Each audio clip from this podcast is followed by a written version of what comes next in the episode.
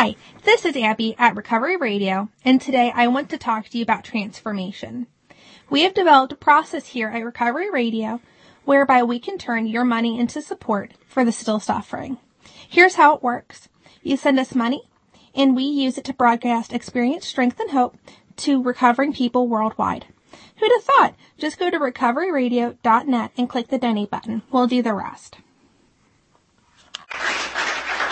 Hi, everybody. My name's Don, and I'm an alcoholic.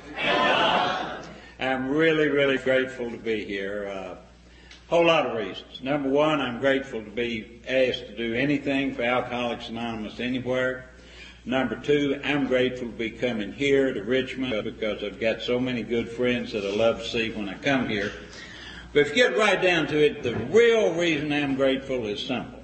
And Bob got my friend Bob, and Bob is one of one, one of our blessed messengers. Thank you, Bob, so much. I just really always enjoy you so so very much and get so much out of it. But Bob touched on it. Um, you know, I used to think that my daily reprieve was contingent on my spiritual condition.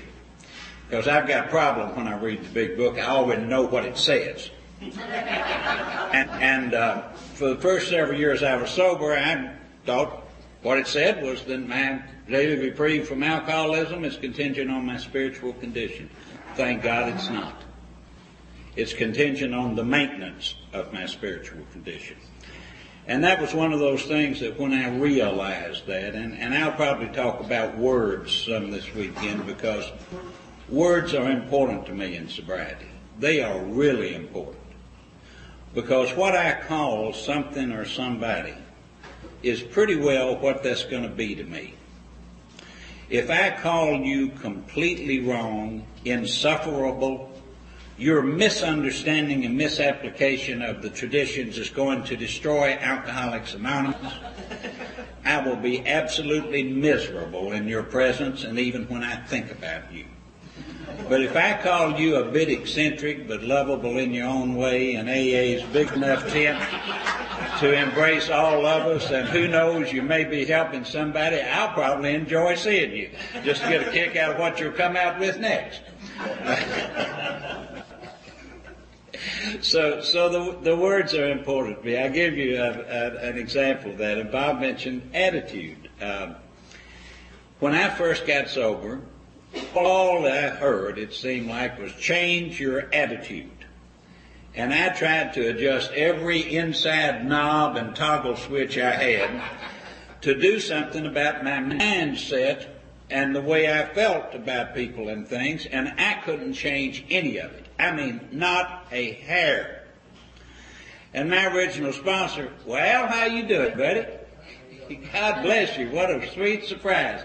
Al, uh, Al got sober in Louisville, and uh, he and I have spent a lot of good time together. But uh, my original sponsor, who was a guy by the name of Cherry Carpenter from Nashville, Tennessee, sent me to the dictionary, which really ticked me off because I was clearly more intelligent and better educated than Cherry, and that he would have the nerve to send a fellow to the dictionary that knew everything already was kind of uh, overwhelming.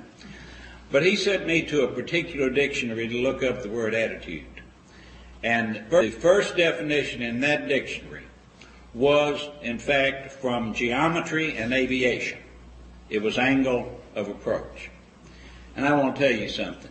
My angle of approach toward anything or anybody doesn't have a thing to do with what I think and feel about it. My angle of approach toward anybody or anything is how I act toward them.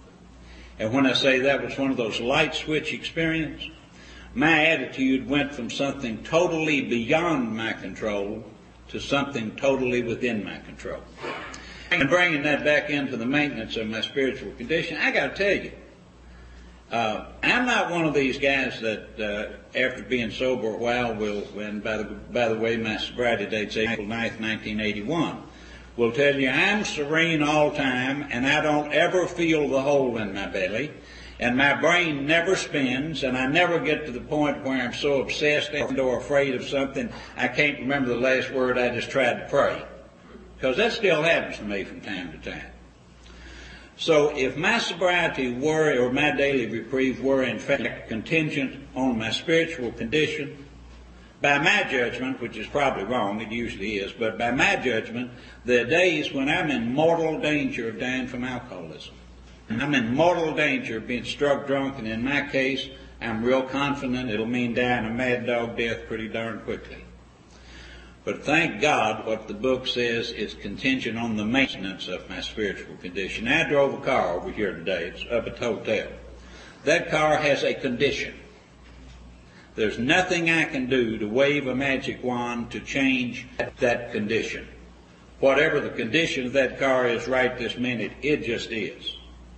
On the other hand, there's a process of maintaining that automobile, which is 100% action and over which I've got total control. So what that means, relating it to my sobriety, and wake up with the head spinning and wake up feeling disconnected from you, disconnected from God, not wanting to get down on my knees, not having time to get down on my knees, being so scared I can't remember the last word I just tried to pray, being in such a shape that when I look at the meditation books that I read, I can't remember the last word I just tried to read. When I try to make a gratitude list, I can't think, it takes me five minutes to think of my eyes, you know. And I, and I have to make a list of things that if a fella had any sanity, he'd probably be grateful for. But if I'll make myself do those things, and I get to the office and old Joe calls about the girl. Now this is the eighth time Joe's called me about the girl in the last two days. And I told Joe, just like I tell everybody that I sponsor, that for me to give advice on either romantic situations or finances really ought to be a felony. Uh, but, but, but, but, but, Joe insists on talking to me about the girl. Well, I'm doing one of my big deals because I always have really big deals. Anything's got anything to do with me, you know, it's a big deal. If same thing's going on with you, I'd be a spiritual giant. Oh, Al, just pray about that, buddy. It's no big deal. Go to some meetings and it'll all work out. Let the same thing happen to me. Oh my God, the sky is falling. It's the end of the world. So I'm dealing with one of my great big deals, which is always making a big deal out of me. Anytime I make a big deal out of anything, and that includes my health, that includes my kids, that includes my money, that includes my sex life. Anytime I make a big deal out of anything that is not God and not these 12 steps, what I'm really making a big deal out of is me. And when I do that, I'm back into ego and I'm back into alcoholism. But anyway, Joe calls and I'm in the middle of a really big deal. This one really is a big deal. You know, it has to be. They always are. Uh, but instead of telling the receptionist, tell Joe I'll get back to him. I say, put him through. And I run those 11 step prayers through my mind to cause the miracle to happen. I run through my mind, thy will be done. I'm no longer running the show. And Lord, please let me seek to love, comfort, and understand Joe rather than to be loved, comforted, and understood by him. And I keep running that through my mind, and two miracles happen. Number one, I've never had a single human encounter go badly when I've remembered to do that before and during the encounter. And the second miracle is it makes me a listener. And by nature, I'm not a listener. It requires divine intervention for me to truly be a listener. And I pick up that phone and I say, Good morning, Joe. How are you, buddy? What can I do for you? Noontime rolls around. There's a meeting that I go to. Some Al knows about the lunch bunch over Jeff Token Club. I know everybody goes uh, goes there. The acoustics are terrible in the room, and I can't hear worth a hoot. So I don't, I literally do not understand one word out of five that's spoken in there, and that's okay because I've heard the same people say the same thing 50 times. Couldn't possibly get anything out of it. I'm far too busy to go to that stupid meeting. But I'd make myself go to that meeting. And I'd get there and sit there. Thy will be done. I'm no longer running the show. Lord, please let me seek to love, comfort, and understand rather than to be loved, comforted, and understood. And one I kind of add to that, don't ask what you get out of it, Don. That's the wrong question. Let me tell you why it's the wrong question. I don't care what it is. If I ask, what am I getting out of this, and contemplate it about 30 seconds, the answer is not enough. I don't care what it is. I don't care who it is. So the answer is, it's just wrong question. The right question for me is, what can I bring to this? And I get through the rest of the day like that, even though my brain's spinning and I'm feeling all cut off. I have done the action that constitutes the maintenance of my spiritual condition. And the way I read this book today, I am absolutely guaranteed that on that day I cannot pick up drink. Guaranteed. So that's another light switch thing. My daily reprieve went from this vague thing that's dependent on this cumulative spiritual condition to, to the action that I take today. Went from something outside my immediate control to something absolutely within my immediate control today. And I took a long way around to get to the last reason I'm grateful for being here. I thank God that I truly can as easily imagine myself dying drunk as I can imagine in myself dying sober. And I really thank God for that. There were years in my sobriety when it wasn't that way. I would always have given you the exactly politically correct AA answer. And I probably would have passed the lie detector test. But some part of me had become unable to envision me dying drunk. And no event happened, but about 12 or 15 years ago, God changed something inside me. And I really can see myself dying drunk as easily as dying sober. And if I pick up that drink and I die from alcoholism, it's not going to be on a day when some wonderful folks in Richmond, Virginia have asked me to drive over here and share my experience, strength, and hope. So there's the bottom line gratitude. You guys helped me get my daily reprieve today. And thank you so much. Uh, I'm supposed to be talking to you about steps 3 and 11 tonight, and, and I'm glad to do that because I happen to love those uh, those two steps, but I want to take just a couple of minutes and and talk about the steps and a little bit about myself. Um, what's wrong with me is I've got an ego disorder. Book says selfishness, self-centeredness, that's the root of our troubles. First thing wrong with me is I've got an ego disorder. Without divine intervention, I'm so obsessed with myself. I'm so obsessed with how I feel. In fact, without divine intervention, all of my life, up to and including tonight, how I feel is the most important thing in the universe to me. And the result has been the only thing that, the, the only result that you can get from being like that is that all that obsession with myself has created so much pain and so much emptiness down inside me that I've never been able, without divine intervention, to stand the way I feel inside without either running as hard as I can and or stuffing something in there to try to get me, try to make me feel good enough that I can stand the way I feel inside. My bottom on alcoholism wasn't the worst one in the world. It wasn't the easiest one in the world. Um, I was in the asylum 18 times in two and a half years. I lived without an address for about a year and a half. I lost my my license to do my business. I lost my my family. Um, I lost most of my teeth. I lost a couple of bodily functions. Uh, had some bad things happen to me. Uh, for a couple of years, I was convinced that I would die of alcoholism. Uh, I had um, Bob was talking about the information about recovery. I had a head full of information about recovery. The 18 asylums I was in, at least half of them had treatment programs based on the 12 steps. And since I didn't have anywhere to go between trips to the asylum, sometimes I'd go to an awful lot of meetings. And despite the literary style, which was obviously very poor, uh, I had read the big book three or four times uh, and, and committed large segments of it to memory.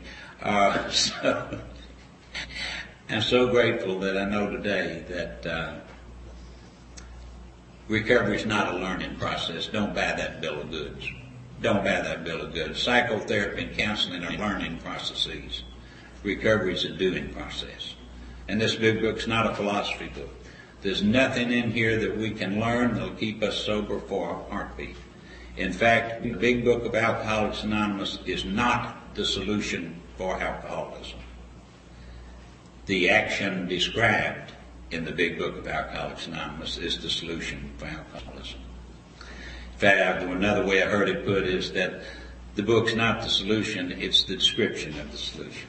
And I'm so grateful that I know that today. But, but at any rate, um, I almost died from a terrible car wreck. Uh, uh, I finally got a bunch of gifts from loving God had no idea had them. Uh, unlike unlike Bob and unlike Bill Wilson and loads and loads of people, I didn't feel any change of my thoughts and feelings whatsoever.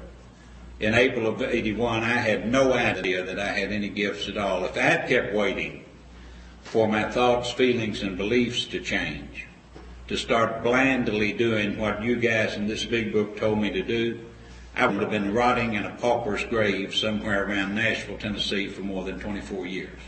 I'm not guessing at that. The biggest gift that I had, and I had no idea I had it, was the first tiny little bit of teachability or humility I'd ever had in my life. The first willingness, and for me, what teachability and humility are is a simple definition. It's the willingness to do things that are suggested about my life, even though I don't understand them, I don't agree with them, I don't think they'll work, and I sure don't want to do them. Because you see, if I'm absolutely unwilling to do anything about my life unless I understand it, I agree with it, and I think it'll work, I put the final say so in the universe in my brain. And I've got an illness that talks to me. My alcoholism's been running its mouth at me all my life, and I've always had an old crazy picture show in the back of my head. And the most terrifying thing about my alcoholism to me is I don't believe it's ever tried to kill me. I've nearly died from it dozens, maybe a couple hundred times. But the reason I don't believe it's ever tried to kill me is I don't believe my alcoholism cares whether I live or die. I believe my alcoholism doesn't care whether you live or die. I believe my alcoholism is the perfect psychopath. So it's only got one reason for existing, and that's try to get itself that next drink. And it'll tell me anything on the face of this earth in order to do it. Now, it tells me a lot of lies, inconsistent lies, back to back with one another. It doesn't care. Slings it all up against the wall, hopes some of it stick. Recovery for me hasn't been all those voices and that old crazy, crazy picture show going away. Now recovery has been that most of the time now I can recognize that they're not reality and I don't have to obey it. But the key phrase is most of the time. Because my alcoholism, that I really believe that there's no story of Don Major except the story of alcoholism and the recovery from it. I really believe that's all there is to me. Uh, sometimes I say my alcoholism is a many splendored thing. And one, one, one really big part of it is it's an illness of perception, which literally means I don't always see things right. I don't hear them right. I don't recognize them for what they are. Bottom line, I put that final veto there. I'm going to wind up believing one of those deadly lies and I'm going to pick up a drink. So you see, when I put the final veto in this universe in my brain with what I've got wrong with me, I'm under death sentence. And I believe that with all my heart. But at any rate, I've had the, the, that wonderful gift, and I began to get sober despite the fact that you guys were religious fanatics. It, it's ironic that I get asked to talk a lot on uh, things in the program that have to do with God, uh, because uh, when I got here, the mention of God made the little hairs stand up on the back of my neck. And you guys trying to soft soap it and slip it in on me with this higher power deal made me even madder. I knew just exactly what you were talking about. It still insulted my intellect, uh, and would still run me out of here. But at any rate, I've been given this gift I didn't know I had, and I stumbled back to AA and uh, I asked them, said, tell me one more time what I need to do. And they said, yeah, they would, because I was keeping them sober. And uh, they told me not drink, not take dope, go to meetings. First 60 days, I went to over 150 meetings. Uh, it was clear to me during that 60 days that they weren't doing much good and that you guys were in fact religious fanatics. Uh, and the beautiful le- lesson out of that was didn't make any difference what I thought or what I felt about the meetings. All I needed to do was go to the meetings. Uh, then they told me I needed to read the big book. I explained to them I'd read it. They said they knew. That's when they had read it. Uh, I'd been quoting it to them while I'd been dying. Uh, that, that, that, that's when they began to sp- explain to me that uh, it was all action, that it didn't have to do with learning. And, uh, and uh, they explained to me that the steps are the prescription for alcoholism that they work on alcoholism just like penicillin works on an infection. That if I've got an infection that's going to kill me if it's not treated, but, will respond to penicillin, I don't need to understand all the ins and outs of my infection. I don't need to understand one single thing about how penicillin works in the human body. I don't need to believe that that little bottle of pills can take care of all these terrible things wrong with magnificent me. And I don't even need to want to take the pills.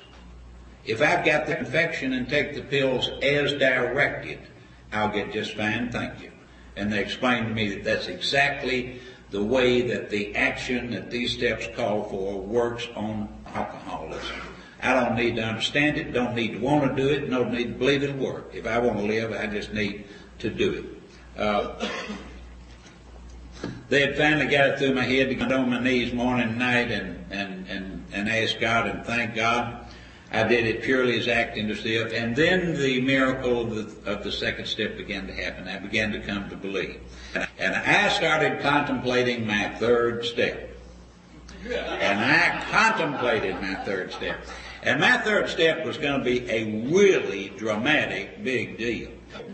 I had a picture sort of like a Cecil B. DeMille movie that God and I would go in this great big ornate room and God would unfold the entire tapestry of my life, you know, past, present, and future, and God and I would walk up and down it, and I really thought I'd point out a few things and make some suggestions, and God would say, gee, I never thought about that, Don, that's good, we'll do it this way.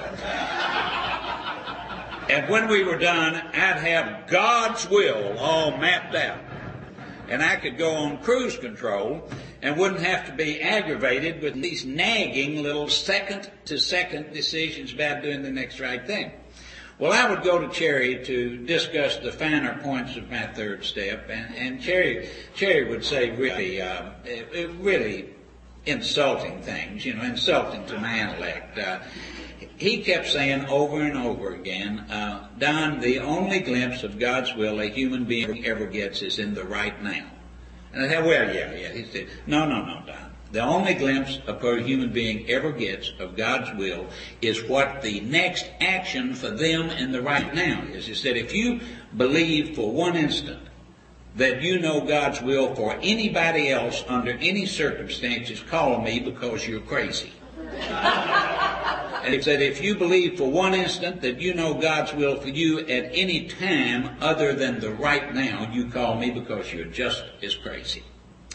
Well, that was kind of hard for me to get my brain around. And then finally it hit me. You know, we all assume it's going to be God's will five seconds from now for me to be up here droning on and you guys out there fidgeting. But the fact is, in the next five seconds, any one of us could have a seizure. Any one of us could have a heart attack. The lights could go out. The sprinkler system could come on.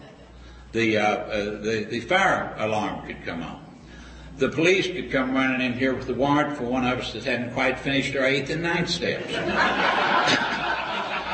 a, wet drunk could come running in here causing, causing we could go on till midnight with things that would absolutely change what I'm convinced God's will is going to be five seconds from now.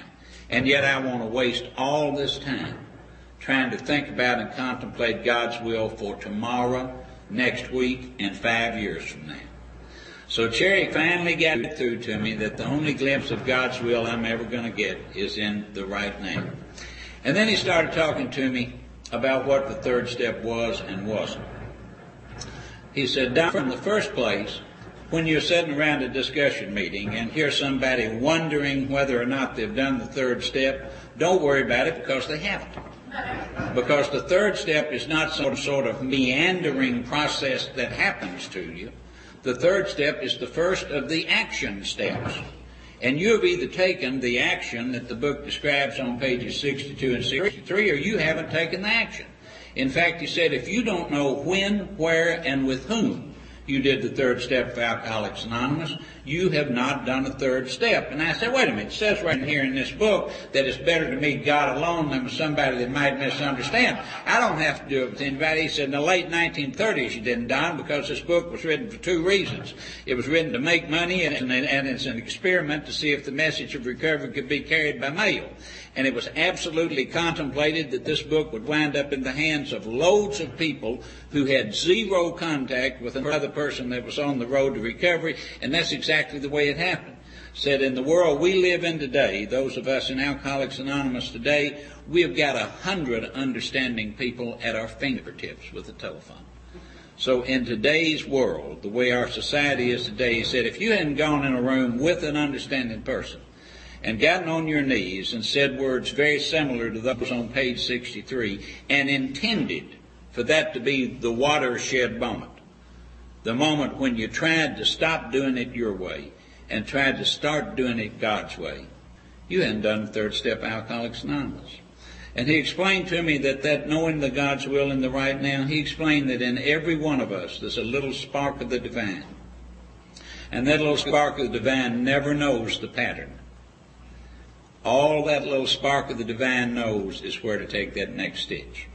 And see, that's really important because without divine intervention, my approach to life was, is, and without divine intervention, I'm sure always will be. I won't sit back and figure out the pattern so as I don't know where to start stitching. I might stitch all over the place if he hadn't figured out the pattern before he starts stitching.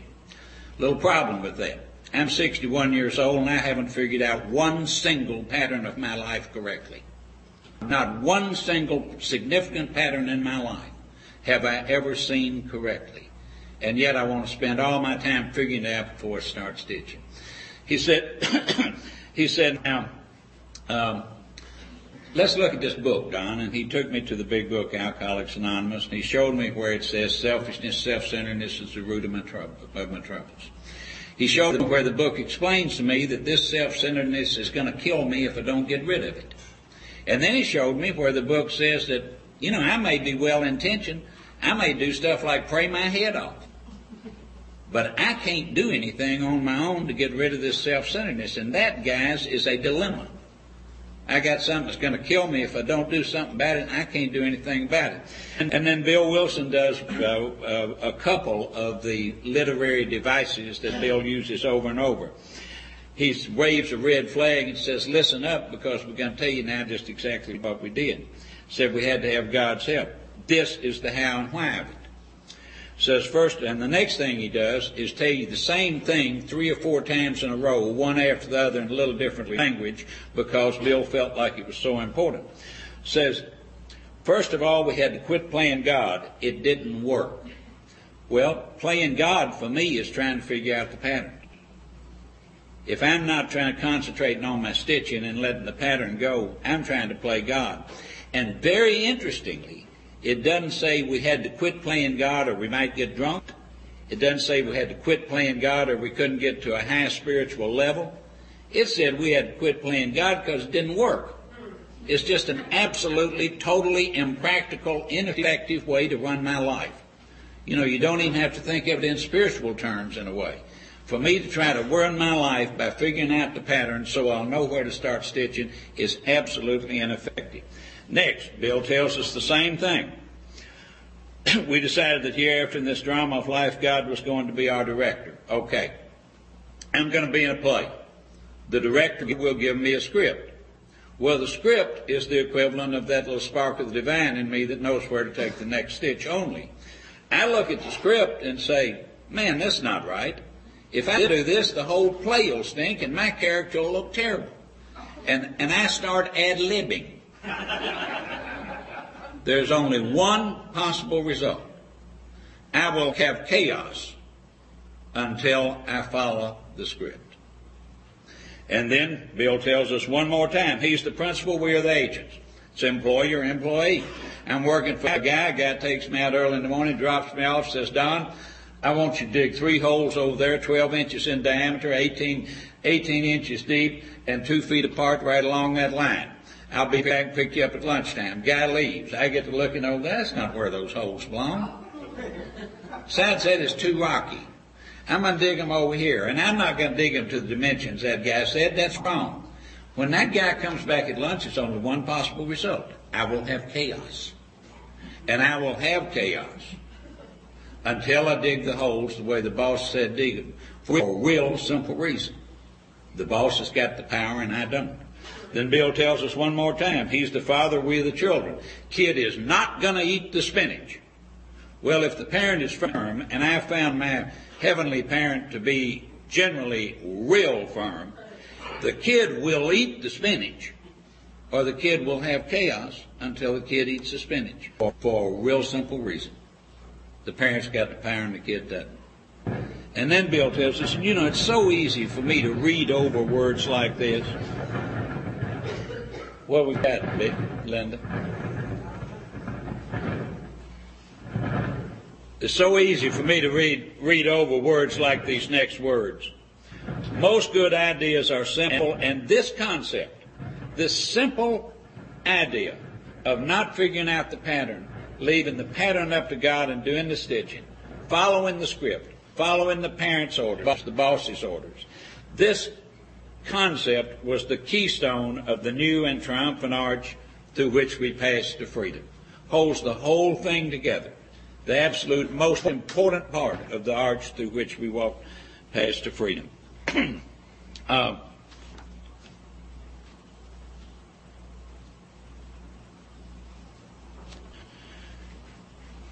Cherry was trying to get it across to me that this was just a decision, and I, I remember uh, Cherry used the frog on the log thing with me, Bob, uh, to get decision around to him. And decision is another word that has changed entirely for me in sobriety. And it's very, very helpful to me to keep this in mind, and I do. Before I got sober, and for the first few years I was sober, if I had formed an intention to do something, I would tell you I had made a decision to do it and I thought I had made a decision to do it when I formed an intention to do it. Today, I'm very careful not to call my intentions decisions until I have begun acting on them, because I've never made a decision in my mind in my life. I form intentions in my mind, but I make decisions with my feet, with my actions. And he explained to me, and you know, it was insulting to me that my third step was going to be this simple it had to be more complex than that. Uh, so I thought I knew where the complexity was. So I said, all right, Cherry, um, you win the war on semantics. So it, it, it's just a decision, and it doesn't turn my, my will in life over, but it's merely a decision to how do I implement that decision? Because I knew that's where the complications had to be. So that's just as simple. All you're deciding to do is the rest of the first nine steps, the way this book says do them, in order to reach a state of recovery. And then having done that, live on 10, 11, and 12 to maintain your spiritual condition and keep your recovery day at a time. And try to do the next right thing instead of what you want to when they conflict with one another. And said, if you'll do that, you won't have to worry about what your will in life ought to be because God will make it what you ought to be. And uh, then he took me through the third step promises. And I really, one of my very favorite things in this book is where it says words to the effect that nothing would please that would have pleased us so much as to write a book that caused no controversy whatsoever. And Bill worked really hard on that. For instance, first 164 pages of this book, alcoholism's never called a disease. Did Bill believe it was disease? Of course he did. But in the late 1930s, even more so than now, there was some controversy about that. Bill realized that he could make every point he needed to make by calling it an illness, a malady, a disorder, that it would add absolutely nothing except for him to get on a soapbox and say, by God, it's a disease, and I'm going to ram that down your throat. And how many tens of thousands of people would have died because they might have been turned off by that concept. So I don't want to be controversial in any way whatsoever, but what we get up and read in a lot of meetings, the promises of Alcoholics Anonymous, nobody ever intended for those to be the promises of Alcoholics Anonymous. They are some promises that are included in the big book. They're located at the eighth and ninth step. And I think probably somebody read them one time and decided you could argue there are 12 of them. You can also argue that there are 11 of them, and you can argue are 13 of them. Now, if somebody asks me to read the promises at a meeting, I don't get up and get on a soapbox and explain that to them and straighten them out. I get up and say, here are the promises, Alcoholics Anonymous, and I read them. But I would like to share with you this weekend that that's just a fraction of the promises in this book. There are promises all through this book, and there's nothing more powerful than these third step promises. And I'm not going to spend a lot of time reading to you, but I do want to read you these promises, page top of page 63. You can't can't get any more powerful. When we sincerely took such a position, and that's the position we're talking about is letting God be the father and us be the kid, letting God take care of the patterns and us doing the stitching. All sorts of remarkable things followed. We had a new employer.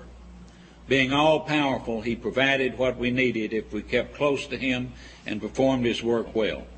Established on such a footing, we became less and less interested in our little plans and designs. More and more, we became interested in seeing what we could contribute to life. As we felt new power flow in, as we enjoyed peace of mind, as we discovered we could face life successfully. That was some heavy promises. New power, peace of mind, facing life successfully. As we became conscious of His presence, and listen to this, we began to lose our fear of today, tomorrow, or the hereafter. We were reborn. Now, how do you get any stronger promises than that? That's just as strong as it can possibly be. As far as the wording on page 63 of the third step prayer, the book's very clear. It says, in of course, the wording was quite optional. And the book says what it says, and I stand behind the book. But I also say this. Why in heaven's name would I tinker with it? What on earth would cause me to believe that I could use my wonderful mind, which is what got me here, to improve on the third step of Alcoholics Anonymous? What sort of insanity would cause me to add something or detract something or change something in that in that prayer? Um,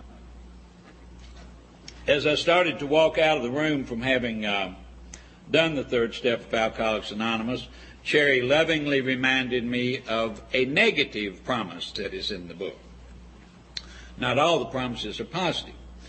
As I started to leave the room, he said, uh, by the way, your third step's vital and crucial, but it won't amount to a hill of beans unless you start a fourth step at once. Well, I got the book out and, you know, I guess I thought it said, unless you start a fourth step when you think you can do it and not get drunk. or when your group thinks you are ready, or when your sponsor thinks you are ready, or when you see a burning bush and know when it's time to do an inventory. What the book says is third step just won't amount to a hill of beans unless you do a fourth step at once. At once. And I'll tell you, by that time I had truly become teachable as only the dying can be. And sure enough, eight months later, I started a fourth step at once.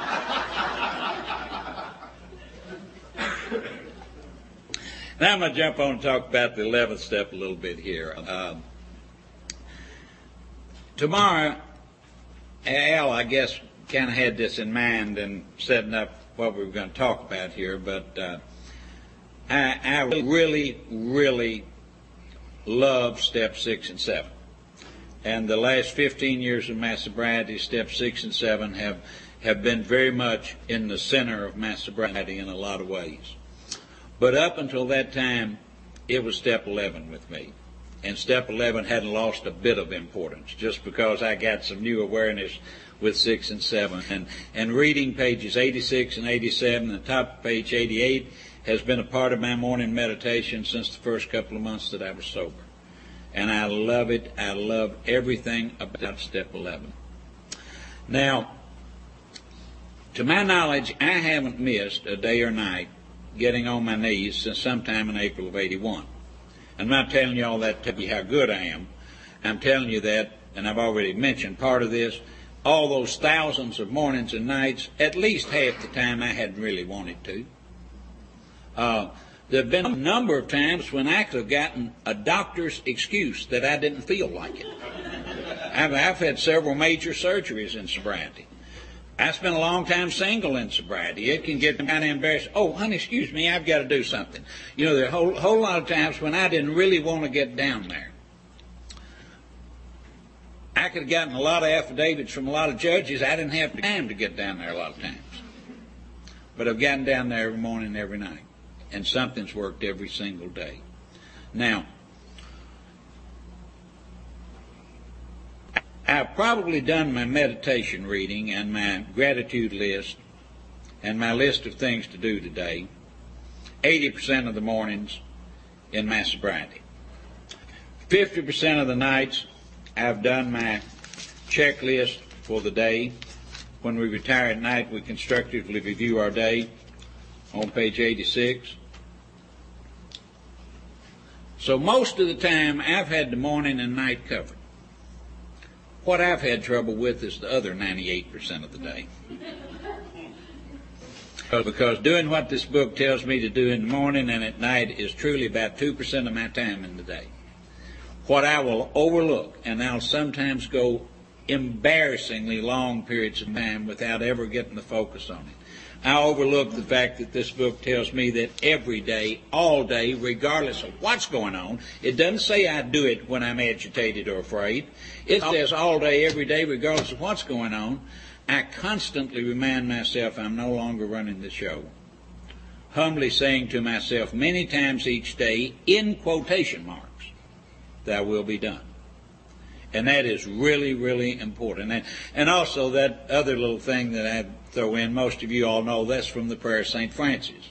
And you can find that on page 99 of the 12 and 12, which is where the 12 and 12 talks about the 11th step. So I count the prayer of St. Francis as another part of the 11th step. Those tools are so overwhelmingly effective in my life. I already mentioned it, and it's true. I've never had, in 24 years of sobriety, I've never had one single human contact go badly when I have remembered to be running those things through my mind. It chases away fear. It makes me a listener. Now, am I telling you that every single human contact I've had has worked out the way I wanted it to work out? Of course not. But the negativity has all been diffused. The fear has gone away the relationships with the people I was talking to were usually better and almost never worse after I'd had that contact with them. I'm talking about everything from waking my daughter up with a kiss to meeting with a man that may want to do something really bad to me, and through my alcoholism, I've given that man the ammunition to do something really bad to me. I'm talking about I'm, what I do for a living I'm a lawyer. I'm talking about judges. I'm talking about clients. I'm talking about opposing counsel. It works everywhere. When I remember to run through my head, that will be done. I'm no longer running the show. And Lord, please let me seek to love, comfort, and understand rather than to be loved, comforted, and understood. And let me tell you another piece of magic in the love, comfort, and understand deal. What I have found is that as long as I am seeking to be loved, comforted, and understood, it is absolutely impossible that I can be loved, comforted, and understood to my satisfaction. As long as I'm seeking it, it cannot happen. It's never happened one time in my life. Feeling truly loved, comforted, and understood is a byproduct of my praying to love, comfort, and understand you. That's the only time that I ever feel loved, comforted, and understood to my satisfaction is when I do that. And what happens to me over and over, and I'm so glad Bob talked about this. Bob and I but Bob must be right because I agree with him. That, that, that, that's what Clancy tells me every time I'm with him. By the way, you must be right. I agree with you. Uh, but uh, hey, hey, th- this deal's not about perfection. Uh, I, I'm real wary of somebody that gets up and tells me that they don't ever feel disconnected, that they don't ever fall away from the deal, not do what they're supposed to do for a while, because I want to tell you that's not the way it is with me. But I also want to tell you this. When I first became spiritually awake, and the word spiritual awakening holds no mystery for me. As far as I'm concerned, it means exactly what it says. Because before I got here, I was spiritually comatose. I was not con- I truly was not conscious of a spiritual world around me. I was not awake to the fact that I am a spiritual being. These steps didn't make me a spiritual giant. They simply woke me up. They made me awake to the fact that spirituality is here and what it is.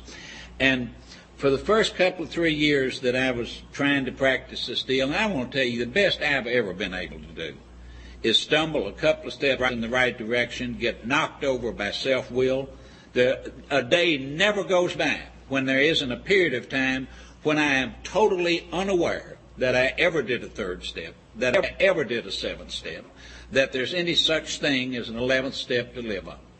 I've never had one single day when that was in the front of my mind every second of my consciousness. I forget it. Some days I forget it 50 to 100 times.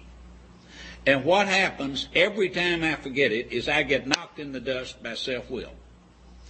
And what I've been able to do, thank God, I've been able to get up and dust myself off and say, Mom, Dad, excuse me, I fouled up again. Stumble another couple of steps in the right direction. Get knocked over by self-will. Do the same thing over and over. And I used to think that every time I fell down, it was an interruption of my spiritual growth. But what I know now is that, that process is the only spiritual growth of which I'm capable. It turns out that my God doesn't require perfection from me. He or she doesn't even really require consistency.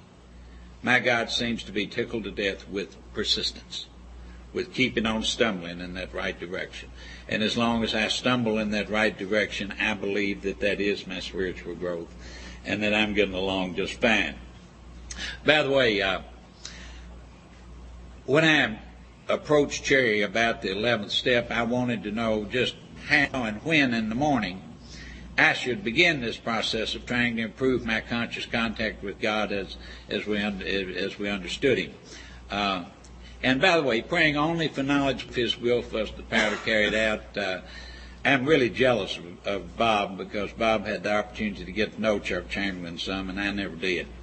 But uh, if I'm an acolyte of any human being that's ever been in this program, I'm an acolyte of Chuck Chamberlain's. And my understanding of Chuck was that he pretty well had his prayer down to just what the step says. You know, if I follow that step literally, the only prayer I'm ever going to say is, God, please give me knowledge of your will for me and the power to carry it out. Uh, and I don't have anything else to say about that because I haven't refined my prayer to that. But I do try to not pray for things that are results of things and that sort of thing, even for people that are in dire straits and so on, for it to work out a particular way. It's just for for God to give me and them knowledge of the God's will for me and for them, and the power to carry it out. Uh, but anyway, I want to know when and how I was supposed to start this in the morning. Uh, so Cherry said, "Well, let's look at the book." Don said, "I'm probably hidden in here." Uh, says, uh, "On awakening." Let us think about 24 hours ahead so we consider our plans today. Before we begin, we ask God to direct our thinking, especially asking that it be divorced from self-pity, dishonest, or self-seeking motives. Cherry said, now Don, if that had meant after we go to the bathroom, we ask God to direct our thinking, it was said right there in the book, after we peed, we ask God. he said, it doesn't say that. It says on awakening. And he said, now, there's a couple of really good reasons that you need to take that quite literally. So number one, you need to follow directions. Um, number two, you are perfectly capable of getting crazy enough between the bed and the pot to ruin the rest of your life. so Cherry had me start trying to condition myself to the moment my eyes fly open for it to run through my head. uh, God, please direct my thinking, especially let it be divorced from self-pity, dishonest, or self-seeking motives. And over the years, that has largely happened. I'm not going to say it happens every morning, first thing, but but many more mornings than not, it happens within the first five seconds that I'm conscious. And to me, that's exactly what the book says. Uh, the little inventory at night, and, and I, I had real issues with why this was in the 11th step instead of the 10th step, but 11th step where it is, so folks, we're going to talk about in the 11th step. Uh, when I do a fourth step, by the way, I am absolutely convinced where it's got the uh, where it's got the example on page 65, there either ought to be, I mean, it, it's just got to be, there either ought to be a colon after the cause, or there ought not be a colon after I'm resentful at and affects mine. But when I do that, I put a colon after I'm resentful at. I don't put one after the cause, and I do put one after affects mine. Because I got to tell you, for me, so much of my recovery is simply following directions. Um, I respect the knowledge and recovery of Cherry Carpenter just just overwhelmingly. And I'm so blessed that I just got thrown in uh, with Cherry Carpenter as my sponsor because he had so much wonderful stuff to share with me. But, but as much wonderful stuff as Cherry shared with me, I am absolutely convinced that Cherry's great knowledge and spiritual uh, erudition was about 1% of Cherry's value in my life. 99% of Cherry's value in my life was that I was willing to have a sponsor who had done the first nine steps of Alcoholics Anonymous, which, by the way, are the entire program of recovery. Once we have done one through nine, the way the book says, we, we should be recovered from alcoholism. And they're living on 10, 11, and 12. And the value is me having somebody like that and my willingness to do what they tell me to do. That's 99% of the value. You see, it's not ever, it's not ever the great enlightenment. And Bob mentioned, uh, mentioned something about uh, epiphanies. Let me talk to you about epiphanies for a minute here. I call them burning bushes. I have never seen a burning bush in full conflagration. Never ever. Now I've seen a whole bunch of smoking bushes. I've had probably a thousand of those head slappers. My God, that's right. That's life changing. That's life changing. That's the key. And most of those have been after I got sober in the rooms of Alcoholics Anonymous in the process of reading this book. Out of that thousand or so epiphanies I've had, I probably remember three of them. Okay? Because those are the two or three where I got out my bellows and I fanned that smoking bush. And it did in fact become a burning bush. You see, I am part and parcel. I am involved in my epiphanies. And let me tell you, you know, we, we, we some of y'all probably sitting out there thinking, that's hypocrisy. And we alcoholics are really peculiar about hypocrisy. You know, after we've done our inventories and, and our mid steps, we can actually chuckle about past larceny and adultery. And if a homicide was far enough ago going long enough away, you know, we'd get a little tasteful lift to the corner of the mouth out, out of that. But by God, we don't want to be hypocrites. It'd just be awful to, to, to, to be a hypocrite. Let me tell you how important I believe that is from my reading, and I'm not an AA historian, many of you guys probably know much, much more about the history of this than I do, but, but everything that I do know about that flashlight in the hospital room that Bill Wilson had is that Bill Wilson didn't know what it was. He didn't know whether it was his brain synapses, you know, misfiring when he was shaking out that last drunk of his, or just what it was, or whether it was the angel Gabriel. He didn't have a clue. Dr. Silkworth came in the next morning and Bill told him, I don't know what it was. And Dr. Silkworth didn't know either. But what he told Bill was, I don't know, Bill. And anything's got to be better than what you had, so if I were you, I would hold on to it. So Bill Wilson got out his bellows, and he started living consistently with that being a burning bush for him. And he fanned that burning bush. And that, folks, is why we are here tonight. If Bill had let that fall into the category with those other 997 head slappers I've had and hadn't got out his bellows and started fanning that smoking bush into a burning bush, we wouldn't have Alcoholics Anonymous. So I need to remember that, that I'm not going to find any intellectual or spiritual awakening that without subsequent action on my part consistent with it is going to change my life. Now, action based on having had my eyes open to something, the smoking bushes, I call them. Action based on it can change it, and I'll talk about that more tomorrow when we when we talk about six and seven. Um,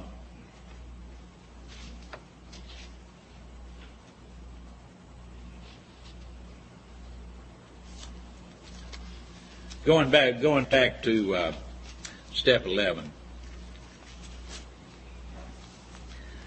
I want to share the step 11 promises with you. It tells me, it's not talking about my morning prayer, not talking about my morning meditation. By the way, I do want to say something about meditation because after I'd acted as if and I saw the prayer was working, I got okay with that fairly quickly. But meditation, man, meditation was something monks did. You know, it it it, it wasn't it wasn't something for a man of action like myself. You know, a real soldier. Uh, too impractical. You know, I thought meditation was contemplating my belly button and levitating and that sort of thing. Like most things, I was 180 degrees off. What my meditation became is that in the mornings I make a gratitude list. And then, after I do my reading and draw out my keynote, that's part of my morning, for almost 20 years I've had six things written on the same little six pieces of paper. Those things are honesty, humility, gratitude, that will be done, I'm no longer running the show, help God's kids do what they need to have done for free and for fun, and pray to love, comfort, and understand. And every morning I pick out one of those, and that is my keynote of the day. And let me tell you the importance of that. I have long known that it doesn't make any difference which one of those six things I'm trying to adhere to, I will behave precisely the same way. Just precisely. If I'm truly trying to adhere to those six or any other spiritual principles. But it's just real helpful to my little weak man to every day have one that I can say, hey, this is my keynote. Today I'm going to concentrate on gratitude. Today I'm going to concentrate on trying to help God's kids do what they need to have done. My meditation wound up being making that list of things to do today. And things that go on my list are not things like change my life, change careers. They're things like call Al back write letter on such and such, get car washed, take cat to vet, research such and such question. I just sit there and write down the things that if I do them, I'll be more comfortable, and if I don't do them, I'll be more uncomfortable. So, bottom line, my meditation wound up being the most practical thing I do all day. And it works. Sometimes I think it doesn't work because I want to tell you about after about three weeks, when you've been carrying the same thing over every day, you get feeling pretty bad about yourself and about the whole process. But I've kept those things for all these years. I've got a file cabinet nearly full of them. And every once in a while I'll reach back and grab a handful of them. It works. It just doesn't always work on my timetable. But it does work. It gets it done. But these promises on page 88 seem to be connected with going through the day every day saying to myself, Thy will be done, I'm no longer running the show. And it says that if we do that, we are then in much less danger of excitement. Now, it took about two years sober for me to figure out why in the world anybody would want to stay away from excitement. uh, but I know that's the jagged edge. See, I didn't have any real joy, so I had excitement confused with joy. You know, that jagged edge of of tenseness and stress, uh, fear, anger, worry, self-pity, or foolish decisions. Right back to the practicality.